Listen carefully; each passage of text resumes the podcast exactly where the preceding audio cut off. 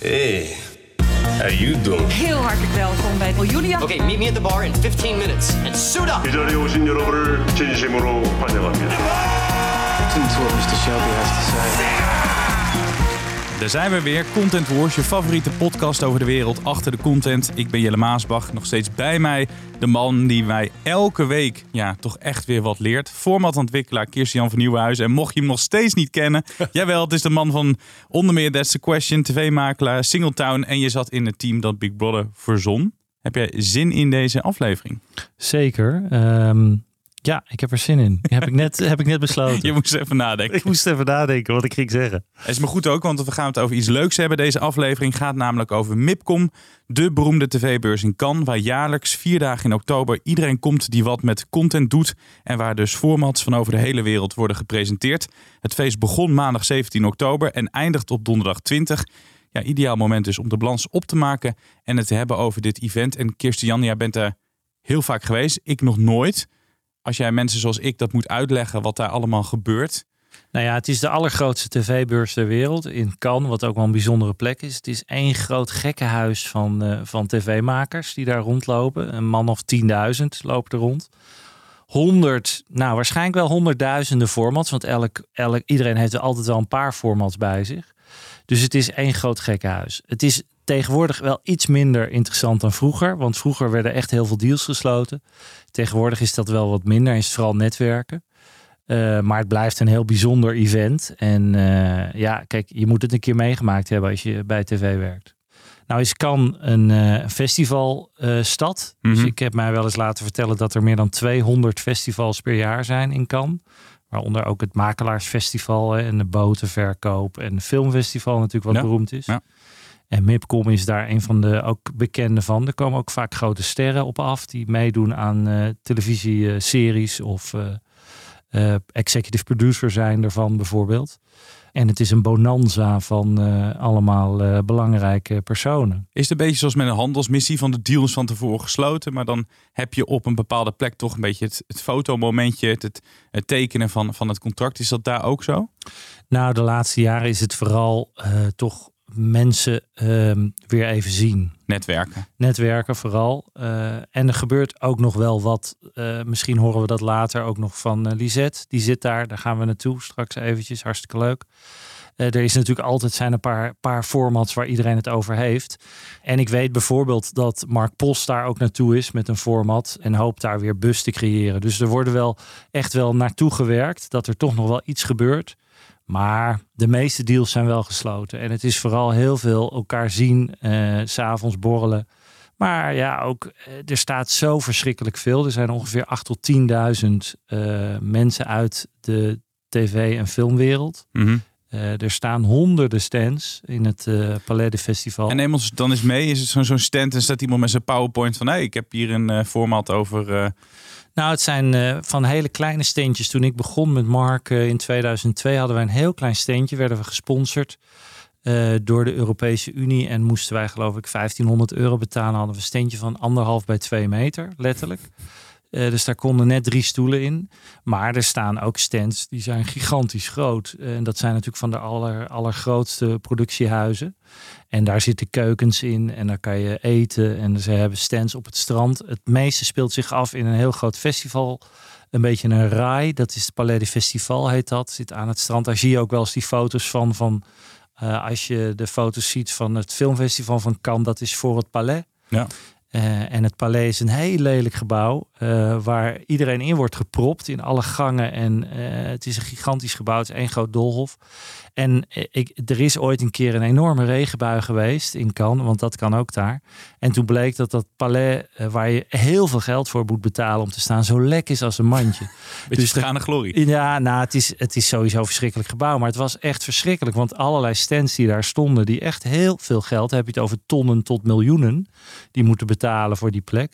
Daar liep gewoon het water gewoon door het plafond naar beneden. En die allemaal stress natuurlijk bij die mensen die allemaal tv's daar hebben staan en alles. En eh, toen werd er geklaagd of gevraagd aan andere bedrijven mogen bij jullie staan. Nou, niet dus, want dat zijn toch concurrenten. Dus dat was één groot drama in Cannes, een aantal jaar geleden. Ehm, maar het is vooral daar, dan zit er, er om het palais heen, daar zit aan het strand, dus op het strand staan ook nog allemaal hele grote tenten, waar ook eh, partijen in zitten.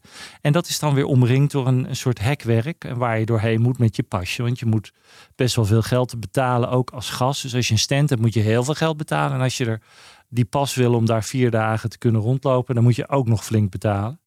Ehm, en dan wordt er ook nog alles om in alle bars eh, naar het palet toe zitten ook allemaal verkopers. Dus als je geen geld hebt voor zo'n stand of niet een pasje wil betalen, dan ga je gewoon daar afspreken. Dus dat heb ik de laatste jaren als gierige Hollander die ik ben natuurlijk. de pauperhoef. Ja, de pauper. Eh, Ik zat daar gewoon in barretjes af te spreken toen ik eh, freelancer was. En dan ging ik daar en iedereen En dan ging je daar je idee pitchen. ja, dan zat ik gewoon daar en dan hoefde ik niet dat paleen wat verschrikkelijk is, een soort bunker. En dan kon je gewoon, en werd ik uiteindelijk ook nog wel vaak uitgenodigd. Dan kon ik nog wel op mijn pas van iemand anders. Sluit wel mooi aan op een eh, luisteraarsvraag die we binnenkregen van Ja. Dennis van Leeuwen. Die zegt, en ik heb je niet op voorbereid, maar dit kan je vast uit je hoofd. Hij zegt, heb je wel eens een pitch gehouden over een format dat vervolgens werd afgewezen en dat je het daarna weer zag op televisie? En hoe kan je dit voorkomen? Want hij zegt, je moet toch op een gegeven moment wel je Ja. idee pitchen. Ja, dat is heel lastig. En ehm, het probleem is dat heel veel ideeën eh, ontstaan vaak tegelijkertijd op verschillende eh, momenten. Eh, of niet op, op verschillende momenten, op verschillende plekken. Dus je ziet heel vaak, onlangs was weer dat, dat voorbeeld met Bo, hè, die dat idee had van spijtmoeders. Nou, dat bleek net ook weer een andere maakster voor de VPRO nu te gaan maken. Ehm, dus je ziet vaak dat ideeën ongeveer tegelijkertijd opborrelen. Dat is al één probleem. Het tweede is inderdaad dat je moet met je idee de, de, de, de, hort op en het presenteren. Ehm, ja, en dan gebeurt het inderdaad regelmatig dat partijen denken: ja, ik vind het idee niet zo goed, maar dat elementje vond ik wel cool. En dat zie je dan weer ergens anders terugkomen. Het is heel lastig. Wat je zou kunnen doen, is je idee vast laten leggen. Vroeger kon je dat bij de Belastingdienst doen voor heel weinig. Tegenwoordig zou je dat kunnen doen bij een merkenbureau. Daar kan je ideeën vastleggen. Je hebt er niet enorm veel aan. Maar als het idee echt redelijk hetzelfde is wat je later terugziet, kan je in ieder geval zeggen dat jij jouw idee eerder had. Want dat wordt afgestempeld op een bepaalde datum. Maar ja, eh, de mensen die goed jatten, die jatten nooit jouw hele idee. Dus altijd een deel ervan. En als een idee op ongeveer vijf punten verschilt, dan eh, kan je al niks meer. Dus het gebeurt voortdurend. Er wordt van de beste gejat en ook van de slechtste helaas. Maar ehm, ik heb helaas daar geen heel eh, opbeurend antwoord voor. Nee. Het, het gebeurt eh, voortdurend. En eh, bij ons als makers denken we, ja, dan pitchen we in ieder geval niet meer aan die persoon. En dan vertellen we het ook nog even. Maar ja, er zijn hele grote jongens in de tv-wereld die worden regelmatig eh, daarvan beschuldigd natuurlijk. Maar goede vraag van Dennis van Leeuwen. Dankjewel eh voor je vraag. En eh, had ook een goede opmerking. Even in de show notes weer het e-mailadres. En laten we dat gewoon richten aan mij. Jelle.microfomedia.nl En dan stel ik jouw vraag weer aan de allesweter Kirstian van Nieuwenhuizen. Hoe vond jij het eigenlijk daar, het, het netwerk, het, het, het daar zijn op die MIPCOM? Nou, de eerste keer, ik denk dat ik ongeveer 25 keer geweest ben. En de eerste, laat ik zeggen, de eerste 10 keer is het eigenlijk hartstikke leuk. Eh, je gaat naar mooi weer en een mooie plek. En eh, het kan is natuurlijk best een, eh, een heerlijke plek. Maar als je twee keer per jaar moet, op een gegeven moment ga je er ook een beetje tegenop zien hoe, hoe blasé het klinkt. Maar als je er dan eenmaal bent en je loopt met iedereen te lullen, dan is dat ook wel weer leuk. Het, het lastige als, als formatmaker is dat je elk half uur ongeveer een afspraak hebt. En als je, het, eh, als je eh, echt eh, er zin in hebt, dan doe je er ongeveer 15 per dag of 16 per dag. Dus je doet 16 keer per dag ongeveer hetzelfde praatje. Ehm, en dat doe je drie à vier dagen achter elkaar. Dus je bent helemaal murf aan het einde. En s'avonds ga je ook vaak nog ergens heen om elkaar te zien of een beetje wat te drinken met elkaar. Sommigen gaan feestjes doen. Dat, dat heb ik op een gegeven moment maar afgezworen, want dat, dat hou je gewoon niet vol. Ik heb wel eens een keer eh, kotsend in een hele dure stand gelegen. En toen dacht ik, dit is echt de allerlaatste keer. In het gehandicapte toilet moet, ben ik toen gedoken. En toen met mijn been heb ik geprobeerd die deur dicht te houden... terwijl ik eh, op, op de pot lag. Nou, dat was zo gênant in mijn dure pak... dat ik dacht, dit Jelle is de laatste keer. was verschrikkelijk. In de Sony stand, hè, notabene. Dus shout-out naar Sony die dat Ja. allemaal moest doorstaan. Welk idee wilde jij toen pitchen eigenlijk? Nee, toen werkte ik bij Sony. Dus ik, ik had een, iemand anders kwam bij mij. En ik zei op een gegeven moment... Ik had gewoon te veel gedronken de avond ervoor. Ik kan sowieso niet zo heel goed tegen alcohol. Dus, en ik zei op een gegeven moment... Sorry, ik moet even naar het toilet. Toen werd ik niet goed. En toen heb ik dus daar in, in de gehandicapte toilet van Sony gezeten. Gelegen. Eh, en er waren gelukkig niet zo heel veel gehandicapte gasten. Anders hadden die zeker, want ik kon die deur niet dicht houden. Die zat met mijn been half. Het was heel gênant. dus ik, dat was de laatste keer. Maar eh, ik heb natuurlijk in de eerste jaren hebben wij voortdurend dingen gepitcht. En That's the Question, ons spelletje waar we, het, eh, waar we veel van hebben verkocht, hebben wij letterlijk verkocht aan een Zwitserse producent of een Franse producent die voor een Zwitserse zender, TSR, een spelletje zocht. François was dat. En die kwam binnen op onze Boulanger? stand. Nee, was een andere. eh, en die kwam binnen op onze stand en die zei: Ik hoorde van een collega dat jullie een leuk spel hadden.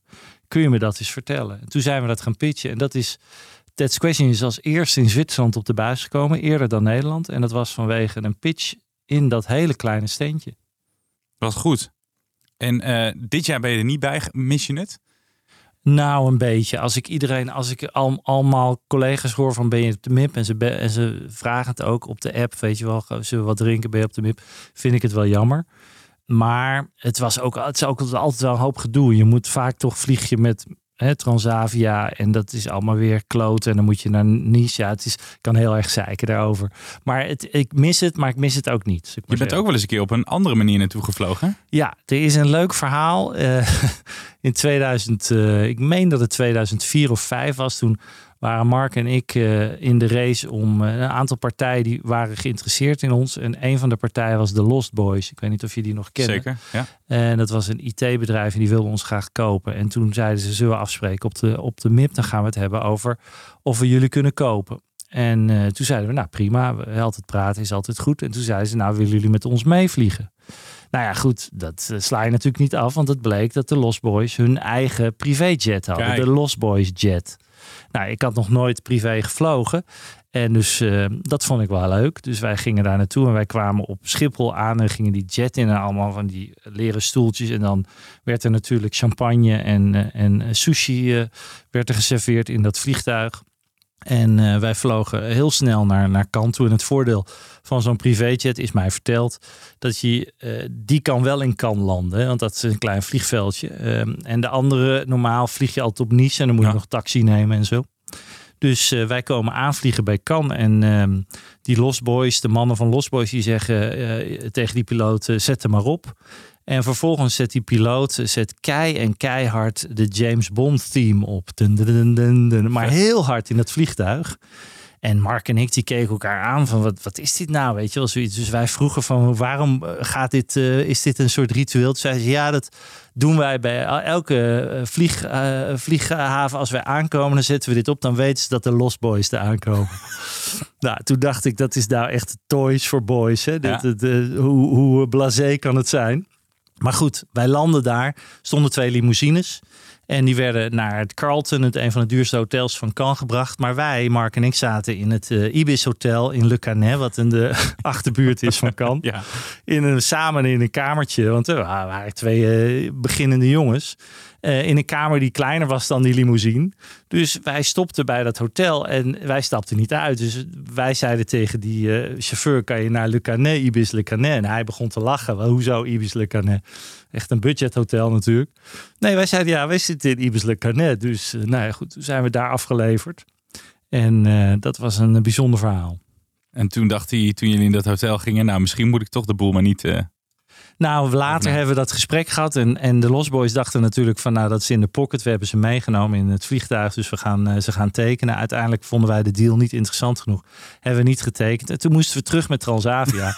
nou, was ik kan je jammer. vertellen, dat is pijnlijk. Als je een privé gevlogen hebt met champagne en sushi. En je moet weer terug zonder beenruimte in Transavia. Dat is, eh, dat is behelpen. Dat was niet eh, de editie dat jij kotsend op het toilet lag. Hè? Nee, dat was later. Dan snap ik ook wel dat het deal eh, misschien niet lukt. Over later gesproken. Straks gaan we dus bellen met eh, Lisette van Diepen. Ja. Die ons alles kan vertellen over de formats van dit moment. Maar eerst eh, naar de persoon van dit moment. In de hoofdrol. En dat is niet één, dat is een trio dit keer. Glennis Grace, Waylon en André Hazes. Allemaal met één overeenkomst. Allemaal willen ze hun imago oppoetsen. Glennis deed dat door een bezoekje aan Jinek. De kijkcijfers van Jinek die gingen gelijk door het dak. Waylon die gaat bij Raven zitten. En Dre die heeft een Videoland docu gekregen. Ze kwamen alle drie slecht in het nieuws. De een omdat ze ging mappen in een supermarkt. De andere omdat hij vreemd ging. En de ander omdat hij verslaafd was. Ja, een beetje een treurig trio. En de vraag is, helpt de magie van tv om hun imago te herstellen. Wat, wat denk jij? Nou, kijk, ik wil het voor de verandering eens opnemen voor die drie mensen. Want ik vind het eigenlijk zo flauw dat we de hele tijd die mensen, omdat ze één keer uh, een foutje maken of een, of scheve schaats uh, rijden, dat we ze tot in de eeuwen daarover. Ja, ik, ik vind het op een bepaalde manier, denk ik, als je ergens heel goed in bent, mag je van mij best wel een beetje een lul zijn af en toe je hoeft niet altijd heel erg aardig te zijn. Dat vind ik ook een beetje gelul altijd. Dat is typisch Nederlands. In Amerika doen ze daar helemaal niet zo moeilijk over. Er zijn heel veel genieën van de Steve Jobs tot en met, I don't know, Prince. En zijn ook niet uh, allemaal de allerleukste mensen. Maar die worden gewoon gewaardeerd voor hun talent. En uh, ja, er valt genoeg te zeggen. Er wordt ook gedaan natuurlijk over deze drie. Maar ja, goed, weet je, uh, op een gegeven moment denk ik van laten we er overheen stappen en, en geef die mensen gewoon een kans. En het zijn alle drie mensen met kwaliteiten die uh, iets, iets goed kunnen. En laten we ze daar eens gewoon. ja, weer... zeker. Nou, bij jou hoeven ze dus eigenlijk niets te verantwoorden. Nee. Is, is er nu imago weer opgepoet? Maar bij de gemiddelde nee. Nederlander helpt, helpt zoiets dat zij daar. Nou, kijk, er is natuurlijk elke keer gaan ze weer helemaal los. Er is nu over bij Jinek uh, is er toch wel weer heel veel kritiek geweest. Maar zij kan ook heel weinig goed doen. Ja, het is, het is, daarom vind ik het lastig. Heel vaak wordt gezegd, je kan beter stilzitten hè, als je geschoren wordt ja. en zo lang mogelijk. Jinek krijgt echt wel heel veel kritiek, hè? Ja, nou ja, uh, hoe heet ze? Grace zat daar natuurlijk. Ja. Um, en um, ja, zij is gewoon een, een, nationaal soort schoppaard, of hoe zeg je dat? En ik vind ook niet handig wat ze gedaan heeft in die supermarkt. En ze heeft ook niet zo'n heel lekker, komt ook niet zo lekker over, moet ik zeggen. Maar aan de andere kant denk ik, hoe lang, Glennis Grace hebben we het natuurlijk over. Hoe lang, hoe lang moeten we die meid dat kwalijk nemen, weet je wel? Dat is, ze neemt het op voor de zoon, ik snap het ook wel een beetje. Uh, ja, het is een beetje een probleemgeval. Nou ja, net zo goed als André Hazes. Hoe lang moet je die jongen nou gaan kwalijk nemen dat hij verslaafd is geweest? Er zijn zoveel mensen verslaafd geweest. En hetzelfde met Whalen. Ja, die, die, die heeft een scheve schaats gereden. Nou ja, jongens, kom op. Ja. Sta, stap er een keer over. En ik snap dat al die, al die bladen en de Jinex allemaal, die moeten natuurlijk content vullen. Maar uh, door, zeg ik. Terug naar de MIPCOM. We zitten nu helaas in Amsterdam. We waren liever in uh, Cannes geweest, hè, Kirstian? Dat gaat niet lukken, maar toch kunnen we een beetje bij zijn. Want onze ja, vriendin van de show is er, Lisette van Diepen. Welkom. Jij zit in uh, Cannes op de beurs zelf, hè? Ja, ik zeg gewoon bonjour, hè? Bonjour. hey, kan, je, kan je omschrijven hoe het daar is? Het is uh, uh, heel prettig, heel zonnig geweest de hele week. En het was een, een, ik vond het heel fijn te zien dat na de aantal versies waarin het heel stil was vanwege COVID, deze keer wel echt iedereen de gelegenheid heeft genomen om uh, elkaar te gaan zien. Dus het was heel druk, heel veel mensen. En um, ik heb heel veel contact kunnen maken weer met mensen die ik heel lang niet had gezien en gesproken. Dus heel fijn. Was, uh, was, zat heel het palais vol met uh, ja. stands? Ja, en ze hebben, het palais, ze hebben het palais gedeeltelijk uitgebreid ook. Hè. Dus achter het palais, dat ligt er een beetje aan zee. Hè, zijn er een aantal stands gebouwd. ja, aan de kust, dus aan het water. Um, en ja, als het mooi weer is, dan is dat heerlijk. Want dan loop je vanaf de ene stand naar de andere en ben je een beetje buiten, een beetje, een beetje binnen. Uh, dus dat is ontzettend fijn. Daar zitten de echte grote jongens die het kunnen betalen. Want zo'n stand daar kost uh, ja, minimaal miljoen. Je moet er wel wat voor over hebben. Ja, Sony zat daar altijd, hè, onze oude baas. Ja, klopt. Um, uh, ITV heeft een hele mooie stand buiten. Benajay heeft een prachtige stand buiten. Uh, Paramount heeft een hele mooie stand. Fremantle heeft een mooie stand. Dat zijn ook echt de grote. Ja. ja. En de, de, vaste luisteraar die weet het natuurlijk. Jij bent voor het aankopen van, van mooie formats. Uh, waar ben je daarna op zoek eigenlijk? Uh, ik was dit jaar deze, deze beurs op zoek naar grote entertainment formats aan de ene kant. En ook naar de wat um, kleinere factual programma's voor mijn klant in Duitsland.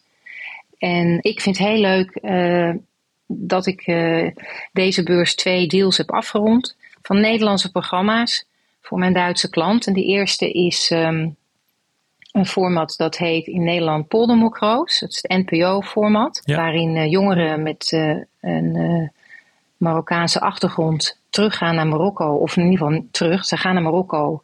En dan krijg je een heel mooi programma rondom identiteit. Uh, dat heb ik net aangekocht voor, uh, voor mijn Duitse klant. En uh, het Sky High programma dat op SBS liep um, en loopt, Kinderen kopen een huis. Waarin kinderen inderdaad een huis zoeken voor, het, voor, voor de familie. Die heb ik aangekocht. Dat heb ik aangekocht voor Duitsland ook. Dus dat vond ik ontzettend leuk dat ik die deals kon afsluiten hier. Je gaf aan dat je, toen je bij ons op bezoek was, dat je voor de Duitse opdrachtgever ook op zoek was naar een dagelijks. Uh, ja. Voor overdag. Heb je die al gevonden? Ja, die heb ik al gevonden, maar daar kan ik nog niet, die kan ik nog niet, omdat de deal nog niet is afgerond, kan ik daar nog niet heel, over, heel veel over zeggen. Maar er waren inderdaad een aantal hele mooie dagelijkse programma's ook aanwezig. Top. Ja, wat heb je allemaal voor moois uh, gezien daar? Want dit is denk ik niet het enige wat uh, voorbij kwam. Uh. wat is de bus op, op MIP? Elk ja. jaar is er eigenlijk, of het was twee keer per jaar hè? ja, maar nog steeds twee keer per jaar hoor. Er is nog steeds, maar in april komen ja. er heel weinig mensen, ja. heb ik begrepen. Dus het is vooral oktober geworden. Maar er is altijd een bus. Dus er is altijd één ja. waar iedereen het over heeft. Of althans, waar iedereen het ja. over wil hebben. Dus daar zijn wij heel benieuwd naar. Ja, wat ik heel, heel uh, opvallend en ook heel leuk. Ja, trots ook weer. Want we zijn natuurlijk als Nederlandse programmamakers uh, ook aanwezig aan de verkopende kant. En ik heb gemerkt dat... Uh, mijn collega-aankopers uh, heel veel spraken over twee Nederlandse programma's. Dat was heel leuk. En de eerste, daar hebben we het al een keer over gehad. Hè, dat was The Unknown ja. van IDTV. Uh, dat gaat lopen op RTL 4. Daar kan ik nu wel iets meer over zeggen dan dat ik dat de vorige keer kon. Want toen had ik echt helemaal niets. Behalve van uh, dit is de titel en hier moeten we naar gaan kijken. Nu weet ik dat, dat het een groot adventure reality show is met een psychologisch karakter. En dan gaan twee teams een reis maken langs verschillende checkpoints. Het snelste team uh, wint uiteindelijk een, uh, een, grote som geld. En uh, ze worden steeds geconfronteerd met de centrale vraag: durf je te kiezen voor het onbekende of kies je voor het vertrouwde pad? Dat werd deze beurs op een hele ludieke manier in een eigen stand naast de All Three stand gepitcht, alleen aan zenders, door de creatieve Mark Pors en Jasper Hogendoorn. En um, ik ben inmiddels geïnformeerd dat de eerste verkoop aan een buitenlandse zender officieel rond is. Ik weet uh, echter nog niet, dat is wederom onbekend welke zender dat is en welk land.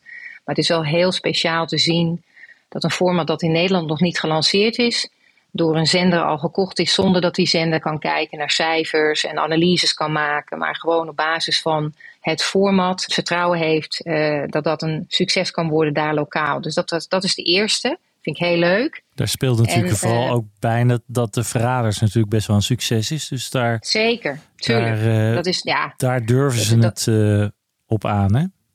Ja, ze hebben natuurlijk heel veel um, ja, ervaring dat, met de makers van, van de Verraders. Uh, daar is zoveel, dat, dat overigens ook natuurlijk in een heel aantal landen al gaat lopen. Uh, er is gewoon heel veel vertrouwen dat de creativiteit van die, van die partij zal resulteren in wederom een succes. En dan is zo'n beurs natuurlijk ook heel interessant qua timing. Hè? Ja. Want je moet ook een beetje geluk hebben met de timing. En, en, en het is ondertussen echt wel een hype geworden. Dus dat is ontzettend leuk om te zien. En daarnaast uh, heeft Talpa uh, deze beurs officieel de floor gelanceerd. Was natuurlijk in Nederland al bekend dat dat gaat lopen begin 2023 op RTL 4.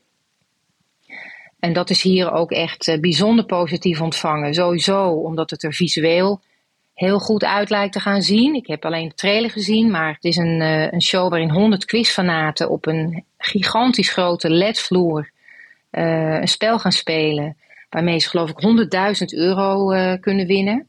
Dus die, die vloer en, uh, gaat echt ja, net zo'n iconisch ding zijn als uh, de stoelen wellicht van The Voice. Um, en niet alleen hoe het eruit ziet is, is, is speciaal. Deze beurs zijn er ook verder heel weinig leuke grote gameshows te vinden. dus dat Talpa dat nu net lanceert, deze beurs en daarin echt wel uniek te zijn, lijkt te zijn uh, met deze titel. Kan dit een nieuwe dat maakt ook gewoon het, Ja, dat zou zomaar kunnen. Ja, het zou zomaar kunnen. Ik vond het er erg leuk uitzien en uh, er werd heel veel over gesproken. Ja. En kan jij zeggen, er waren weinig gameshows. Wat, wat was er wel heel veel? Welk genre? Is dat dan dating? Nou, het grote thema is uh, het herlanceren van oudere titels. Hè? Dus alle bekende reality shows, we hebben het er al over gehad, hè, alle bekende reality shows komen nu terug. Dus dat was het eerste hele grote thema. Daarnaast uh, was er bijzonder veel dating. echt uh, ja, meer dan een handvol nieuwe, nieuwe shows rondom dating. En ook, ja, ik denk ook wel vanwege uh, COVID, heel veel adventure reality. Heel veel formats in uh, exotische locaties, waar dan nu wel weer naartoe gereisd kan worden.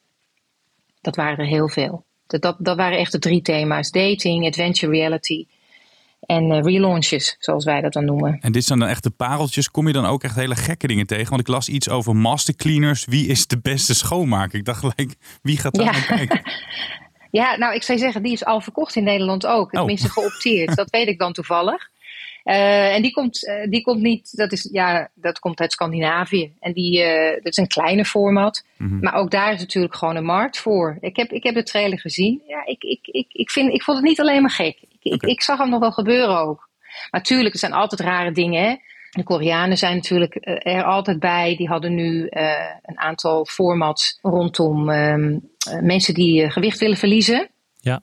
En ik zag dat er een uh, format was waarbij dikke mannen om naar een vrouw te komen door een tunnel moeten waar ze in eerste instantie niet in passen. ja, dat soort, dat soort formats zijn er altijd. Het zijn altijd dingen waarvan je denkt, really, kan dit? Gaat dit ooit werken? Of nee, dit gaat nooit werken. Maar die zijn er altijd, zeker.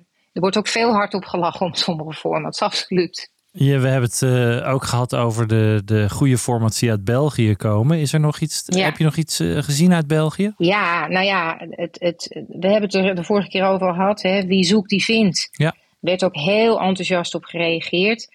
Uh, op maandag is er een conferentie waarbij De Wit, dat is een groot researchbureau, een uur lange presentatie doet van alle leuke formats.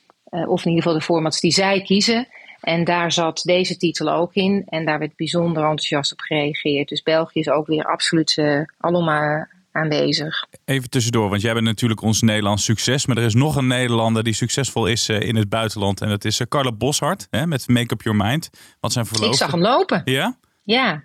Ik was, wij waren volgens mij allebei wel een fan van Make Up Your Mind. Wat volgens mij gewoon een heel goed uitgewerkt format is. Ja. En ik begreep dat er in ieder geval al uh, één of twee verkopen waren. Uh, weet jij toevallig of dat nog veel meer zijn geworden voor Carlo en uh, zijn geliefde? Nee, dat, dat weet ik niet. Ik, ik ben nog niet helemaal bij met alle updates te lezen van de internationale nieuwsbrieven, waarin allerlei leuke deals worden bevestigd. Maar ik vond het heel leuk, want op, het, op het groot ledscherm zag ik zag ik de show voorbij komen. En, uh, en Carlo en zijn partner stonden daarvoor en uh, maakten foto's. Dat is natuurlijk uh, ontzettend leuk. Daar kunnen ze ook heel trots op zijn. Ja, ik zag het op zijn Instagram voorbij komen. Dat zag er heel tof heel uit. Leuk. Maar het is natuurlijk, ja.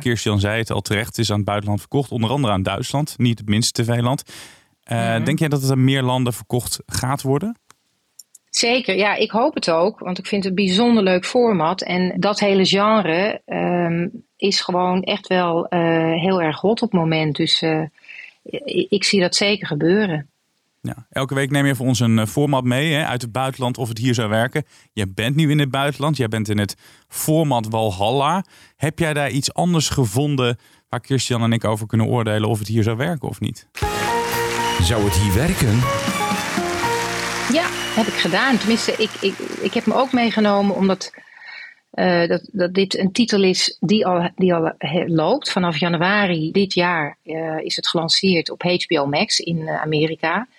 Maar dat, dat is deze beurs bekend geworden dat, er, dat dat format al in tien landen officieel is verkocht. En dan heb ik het niet over een optietje aan een producent, maar dat is echt aan tien zenders internationaal verkocht. En dat vind ik echt spectaculair binnen hetzelfde jaar. Um, de titel van dit format is My Mom, Your Dad. Het is een datingprogramma. Het komt van de producenten uh, in Amerika uh, achter Love Island en ook Parks and Recreation. Het is een dating reality show waarin uh, kinderen van rond, laten we zeggen, 18 jaar hun ouders nomineren, hun single ouders nomineren voor een tweede kans op de liefde. En dan gaan die ouders met z'n allen een, een prachtige villa betrekken. Wat ze niet weten is dat uh, die kinderen van hun in een huis om de hoek ook samenwonen en uh, alle actie kunnen waarnemen uh, van wat de ouders gaan doen. En ook die actie kunnen manipuleren, ook een beetje die dates kunnen manipuleren. Nou, dit format is dus in Amerika begonnen. En ehm, ik heb Nederland nog niet officieel in het lijstje zien staan van de landen waar het gaat lopen, de tien. Maar ik zag wel Engeland, Zweden en Australië. Dus uh, dat is uh, het format dat ik voor deze week had genomineerd uh, voor, voor, in dit onderwerp. Nou ja, kijk, als het in Engeland en Zweden, dan is de kans ook groot dat het naar Nederland Ja, komt. toch? Want dat zijn toch vaak een beetje dezelfde markten. Het leuke ervan is dat het natuurlijk een beetje lijkt op een aantal andere formats. Er zijn eerdere formats geweest waarin kinderen hun ouders nomineerden om te gaan daten. Ik meen bij SBS Ja. ook. En het gegeven dat, uh, ik dacht, ik moest ook even denken aan Zon, Zee en Zuipen. Hè, wat natuurlijk een heel leuk Mhm. format vroeger was. Waar ouders meekeken als kinderen Ja. op vakantie gingen. Ja, het is een leuke twist op weer een, uh, een andere dating uh, insteekje. En ik denk dat dat voor een RTL 4 of een Videoland zou dit best kunnen gaan werken natuurlijk. Ja, als je de Amerikaanse versie uh, wil zien, tenminste ik heb, ik heb de Amerikaanse versie gezien. Ziet er heel leuk uit, zit humor in. Het heeft natuurlijk iets ja, heel leuk om naar je ouders te kijken en de, hun gênante gedrag te analyseren. Dat hele stuk zit er ook in. Dus ik geloof ook absoluut in een mogelijke lancering in Nederland voor deze. Absoluut, ik ben het helemaal met je eens. En het leuke is wat jij zegt, dat het jong, kinderen zijn die van 18 en iets ouder. Dus dat, dan, dan wordt het niet te kinderachtig. Nee, het wordt niet, precies. Ze zijn niet te jong. Nee, en dan wordt het natuurlijk leuker. Want als je een beetje. Ik heb kinderen van 20 en 23. En die vinden mij natuurlijk. Uh, als die mij zo zien daten, vinden ze dat natuurlijk onwijs lachen. Ja. Dus ik denk dat dat. Uh, ik vind het een leuk idee. Ja, ik, uh, ik ook. Wij denken dat het hier gaat werken, Lisette. Een duim omhoog, hè? Ja, thumbs zeker. Up, zeker. Hey, mag ik jou bedanken? En, en het mooie is dat ik jou kan gaan afkondigen alsof je een correspondent bent. Lisette van Diepen vanuit Kan. Vanuit kan. Au revoir. Dit was hem alweer bijna. Maar voordat we helemaal afzwaaien, nog even onze tip. Het programma dat je moet kijken op tv of streamer. We hebben al heel veel mooie dingen van Lisette net gekregen. Daar gaan we helemaal niet uh, overheen kunnen, denk ik. Maar heb jij toch iets anders wat je wilt tippen? Nou, ik, de, ik durf het toch wel aan. Want ik ben heel druk in de weer om een gast hier naartoe te krijgen. En die oh. heeft te maken met mijn tip. Uh, mijn tip is namelijk het Gouden Uur. Wat uh, aanstaande zondag 23 gaat starten. Kwart over acht op NPO 3. En uh, zo, voor zover ik weet een hele spannende politieserie. Over een, een grote terroristische aanslag in Amsterdam. Wat natuurlijk best reëel is. Laten ja. we hopen dat het niet gebeurt. Maar het kan natuurlijk sowieso mm -hmm. gebeuren. Waarvan de schrijver Simon de Waal is. En ja. Simon de Waal is een van de, een van de beste crime-schrijvers van Zeker. Nederland. Heeft een baantje, een appie baantje. Uh, ja, daar begon hij mee. Maar een van, vind ik een van de beste films. Uh, Lek, hè, waar hij ook ja. Kalf voor heeft Goeie gekregen film. voor het scenario. Heel goede film. En ook nog Smeres, redelijk recent. Wat ook best echt wel een leuke politieserie was. En, en Bobby Boermans, die is de, de regisseur. De zoon van Tjeu Boermans, die weer heel lang Mokromafia heeft gemaakt. Dus het zijn twee grote namen. We proberen, als het lukt, hoop ik, met Simon de Waal uh, als gast hier te krijgen. Ik verwacht er heel veel van. Het is voor NPO 3 echt een grote serie. 4 miljoen uh, heeft het gekost. Zo. En het schijnt waanzinnig veel actie te zijn. Het gaat ook over racisme binnen de politie.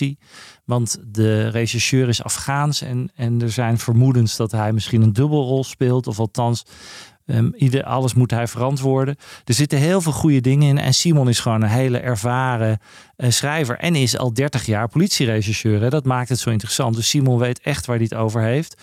En uh, dat zag je al in, onder andere in Lek en ook in andere dingen die gemaakt heeft. Ik verwacht er heel veel van. Dus ik denk ook dat het flink gaat scoren. Al is het NPO 3, maar gigantisch budget voor NPO 3. Jij hebt hem zoveel complimenten gegeven. Ik kan ze hij niet moet tellen, komen. Handen, als hij nou niet meer komt, dan is het gewoon. Nou ja, hij, hij is druk natuurlijk, snap ik ook. De Ja, politie moet roept. komen. eh, Maar, nee, maar dit ook, als hij niet zou komen, zou ik zeggen: jongens, kijken. Want het, volgens Ja. mij wordt het een topserie. Maar hij is een topvent, toch? Of niet? Het is echt Ja, het eh, is een leuke de leukste man. gast die we ooit zouden kunnen krijgen. Nou ja, wel. ik ken Simon al, al wel wat langer, maar het is gewoon heel interessant. Sowieso, als je en regisseur bent en scenario schrijver. Ja, Ja. eh, de, bij The Wire, hè, een van mijn andere favoriete Zeker. series, was ook een van de schrijvers, was ex-regisseur. Ja. Nou, dat. eh, Nou, Simon de Waal, kom maar naar ons toe. Ja, ik durf de mijne dan niet meer te zeggen, want je hebt zo'n vurig pleidooi gehouden. Eh, maar die van mij, die vind je op Netflix. The Real Bling Bling, Hollywood Heist. Gaat over tieners die inbraken bij Hollywood. Hollywood Oh, crime. sterren. Oh, crime. Heel grappig dat ze op een gegeven moment zagen dat Paris Hilton ergens was. En dat ze dachten, hé, hey, laten we eens inbreken naar villa. Dat de deur open stond. Maar al die, die dieven, al die criminelen, die komen voor de camera. Dus die vertellen uitgebreid bij welke sterren ze hebben ingebroken. Hoe het was in die huizen. Is wel heel grappig. Geen hitje denk ik dat je op kan vindt. Maar ik vond wel een, eh, een tip. nee, en volgens mij had zij Sorry, had zij het heel lang niet door hè, dat er werd ingebroken. Ja. Dus ze haalde, ze heeft zoveel spullen in haar huis liggen dat ze het niet Maar mist. Paris Hilton heeft wel meer dingen niet door, hè? Dat is niet de meest... niet Nou ja, de grap, is, de grap is natuurlijk dat het ook in Nederland nu natuurlijk steeds vaker gebeurt dat op Instagram gekeken wordt waar Ja. eh, mensen zijn en vervolgens ingebroken of hun, hun horloge wordt gejat. Dus in die zin is het eh, universeel dit probleem. Ja, dat zeker. Eh, dit was hem dan echt. Onze aflevering over de beurs in Cannes en over jouw eh, wilde avontuur op een gehandicapte toilet. Op een gehandicapte. En in een Lost Boys vliegtuig. Ik weet niet of die er nog steeds is, maar eh, Nee. ik zou best nog wel een keer mee willen vliegen. Ja, ik ook. Ik weet, niet of, Boys. ik weet niet of je nog een keer met die mee mag. Maar, ik eh, denk niet dat ze me vragen.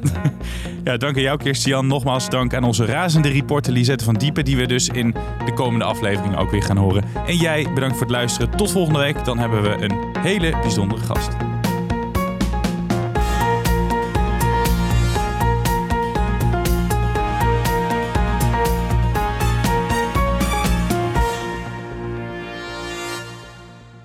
Ben jij content met deze content? Vergeet je dan niet te abonneren op Content Wars.